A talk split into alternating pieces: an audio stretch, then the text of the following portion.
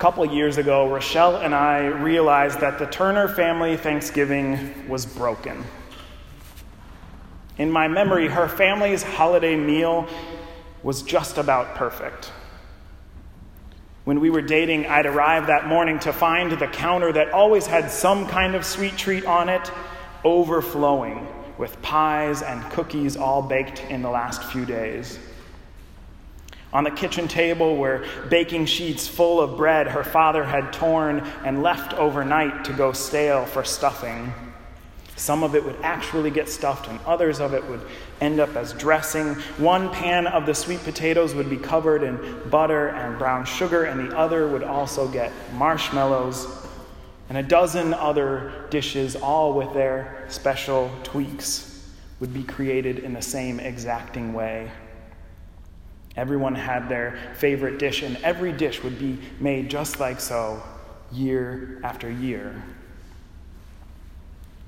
But a couple years ago, after missing several Thanksgivings while we lived in Florida, we returned to find that that tradition was broken. Driving in the night before, we found the kitchen counters empty of baked goods. The next morning, as we waited for the hustle and bustle to begin, Rochelle's mom was still in bed late into the morning, and her dad was just kind of piddling around the house. At 11, Rochelle's brother showed up with his family. Her sister wasn't planning on coming in just until the meal happened. So the two older kids started cooking. Recipes had to be guessed at, ingredients were missing, no bread had been torn for the stuffing. In fact, her dad had committed the cardinal sin of going to the store and buying a stuffing mix that he was planning to doctor up. That was discarded. It wasn't just the food, but the whole experience. It was rushed and frenzied. By the time we were all together, the cooks were exhausted and the kids were hangry. And before we could break out Yahtzee or Monopoly, our family had to pack up and drive back to Chicago. On that drive, Rochelle and I agreed Thanksgiving was broken. It wasn't the way it had always been and it seemed like it never would be again. The church in Corinth is broken too. You wouldn't know it from the lines that Rebecca just read. Be imitators of me as I am of Christ. I commend you because you remember me in everything and maintain the traditions just as I handed them on to you. This is Paul, and he's commending the church on everything and then he begins the very next paragraph. Now, in the following instructions, I do not commend you. It's about how they're celebrating communion, which they're doing wrong, a tradition they apparently have not maintained just as he passed it on to them. Actually, for most of the 10 chapters that come before those two verses and most of the six chapters that come after those two verses, Paul is criticizing the Corinthians for everything they do the way they eat and marry and have sex and use their spiritual gifts. In light of all those criticisms, I suspect that these two verses, Paul is commending the Corinthians for trying, for attempting, for wanting to hand the traditions down to one another just as he handed them down. He's complimenting them for their best, doing their best imitations of him doing his imitation of Jesus. It's just not going that well. They're trying to teach the new folks in their community the faith and practice of this new religion without changing that original recipe. The ones who were there when Paul was there at the very beginning, they tell the new folks, do everything the way I do it. Maintain the tradition. Imitate me as I imitate Paul, as he imitates Jesus. A copy of a copy of a copy. But it's not working. Something has been lost. There's a concept in recording and storing data. This is as techy as I get in a sermon. It's called generation loss. It refers to the loss of quality every time you make a copy of something.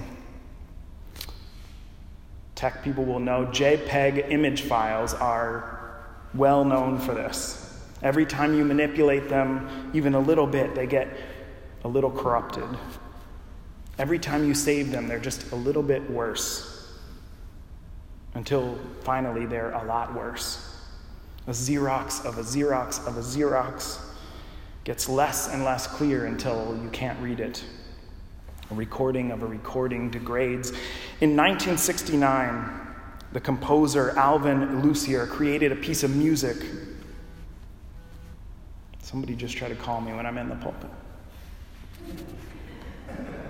In 1969, the composer Alvin Lucier created a piece of music called I Am Sitting in a Room, which, not the catchiest title, but in it he recorded himself speaking and then he played back that recording in the same room and recorded that. And then he played it back again. Uh, actually, I'm going to let him explain it.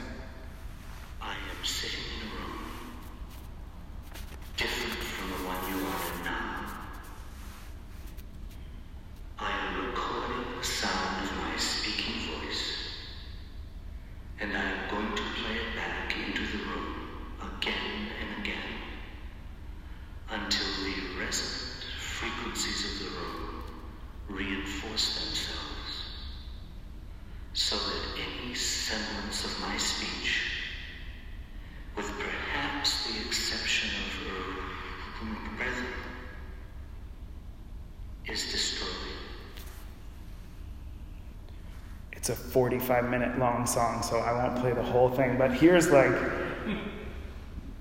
10 minutes in.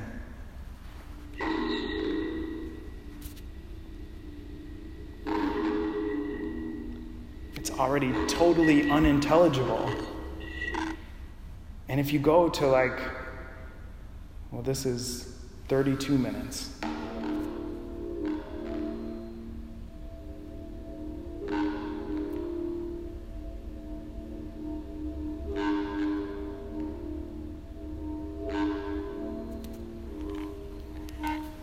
There's a kind of beauty to it.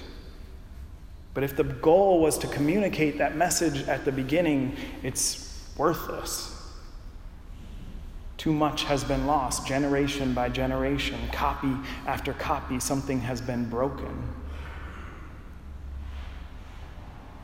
Our theme this month has been We've Never Done It This Way playing off the popular phrase in lots of long standing communities we've always done it this way. That phrase that is the killer of innovations and squelcher of new energy. And I'll say with delight, it's not a phrase I've ever heard our long standing members use. We've always done it this way. But as a new member, as a new minister in this place, it's still a phrase that echoes in my mind. I sometimes worry that I don't know how things are supposed to be, or whether there's a way that they're supposed to be. At our first annual evaluation by church council, one of the council members said, I really love all the changes you and Rebecca have made to worship. And we said, We thought we kept it the same. As someone who's been here for only three of the 124 years that Bethany has been around, sometimes I'm afraid to try something new, to make a change, to lead in a different direction, because I don't want to mess things up. I don't want to break this precious thing that's been handed on to me, to us. So we chose this theme not because our longtime members are saying we've never done, we've never done it this way, or we've always done it this way. But because so many of us are brand new. Something like half of us were not here five years ago, and maybe some of you, either longtime members or new folks, feel like I do. Maybe you're unsure whether it's okay to bring your gifts and skills and experiences and ideas Maybe you've been thinking of getting involved, but you're worried that you don't know how we do things. Maybe you're afraid to do it wrong. Maybe you're already leading at Bethany and you're waiting for someone to tell you the way we've always done it. Well, the good and maybe scary news is that no one is coming to tell you. The good and maybe scary news is that we get to and we have to make this community whatever it will be together.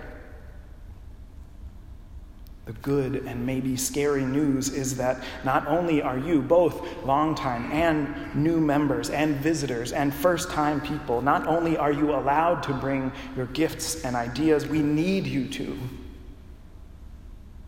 We have to, we get to create the community that we need together something that is connected to our history, but which goes beyond imitation of that history to something new. It's the only way. Even if we could copy the past, it would be a poor imitation. I don't look that good in Lederhosen. I've seen a lot of pictures of people dancing in Lederhosen. If we tried to maintain things just as they have been, something would get lost. Even if we're careful, the tradition always breaks. Or rather, the more careful we are, the more likely we are to break the tradition. So we get to find new directions for serving the God of love. We need to try things in ways we have never done before. Maybe you've been thinking about all those things, but maybe you don't think about church quite as much as I do. You haven't been fearing all those things and wondering that, keeping you up at night. Okay, I get it.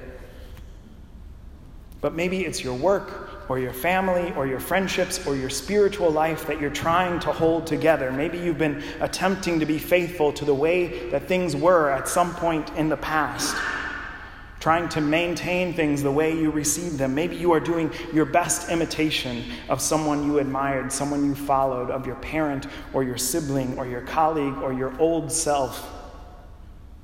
And the cracks are starting to show. You're losing the sense of whatever it was you were trying to do, the message you were trying to communicate.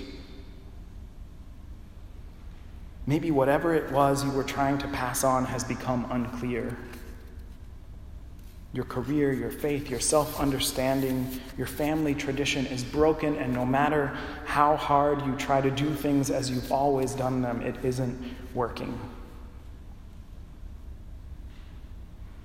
If that's where you're at, don't listen to Paul. I mean, that's good advice generally, but uh, specifically in these two verses. Don't try to imitate his imitation of Jesus. Go directly to the source in that second passage that Evan read from the Gospel of John, Jesus says something incredible, almost unbelievable. Something I don't think I've ever heard anyone preach on. This comes from his last lesson to the disciples, his last moments to pass wisdom on to them before he dies. And I think Jesus knows how hard it's going to be for them once he goes. It's always hard when your leader steps away, your example, and you're trying to fill these big shoes. When your parents can't keep up the cooking, or when your parents can't keep up their health, or when your boss retires, or when you leave school, when the training wheels fall off and you're just trying to do your best to keep it all together the way someone else would have or did. If there was ever a group that would feel like they needed to do things the way they had always been done, it would have been the disciples after Jesus. And he knew that. So he tells them something incredible, almost unbelievable. Very truly, I tell you, the one who believes in me will also do the works I do, and, in fact, will do greater than these because I'm going to God. Jesus, the Christ, the beloved child of God, tells his followers, You're going to do greater things than me. You're going to do bigger things than I ever did. Jesus. But not if they just try to copy. To repeat what he had accomplished, not if they insisted on just doing things the way they had always been done. Jesus knows they will face a world unlike any that he has encountered. Jesus knows we face a world unlike any he encountered on earth. And if they give in to their fear of breaking the tradition, of messing things up, even if they're doing their best imitation, it won't work. Only if they try something new, only if they make changes, only if they lead in new directions, only if they do it the way no one else could. The good and maybe scary news was that they were allowed to bring their gifts and skills and experience and ideas, and that they needed to bring them. They must bring them. No imitations would do, only their true selves could keep the work of love going, keep it growing, make it greater, even greater than when Jesus was doing it. No imitation, only what they were gifted with, only being uniquely themselves. The good and very scary news is that our gifts and skills and experiences and ideas are what God chooses to remake our world in the shape of love. That your beautiful, complicated uniqueness is exactly what is needed and that it will take us trying something we have never done before over and over and over again to heal every broken place.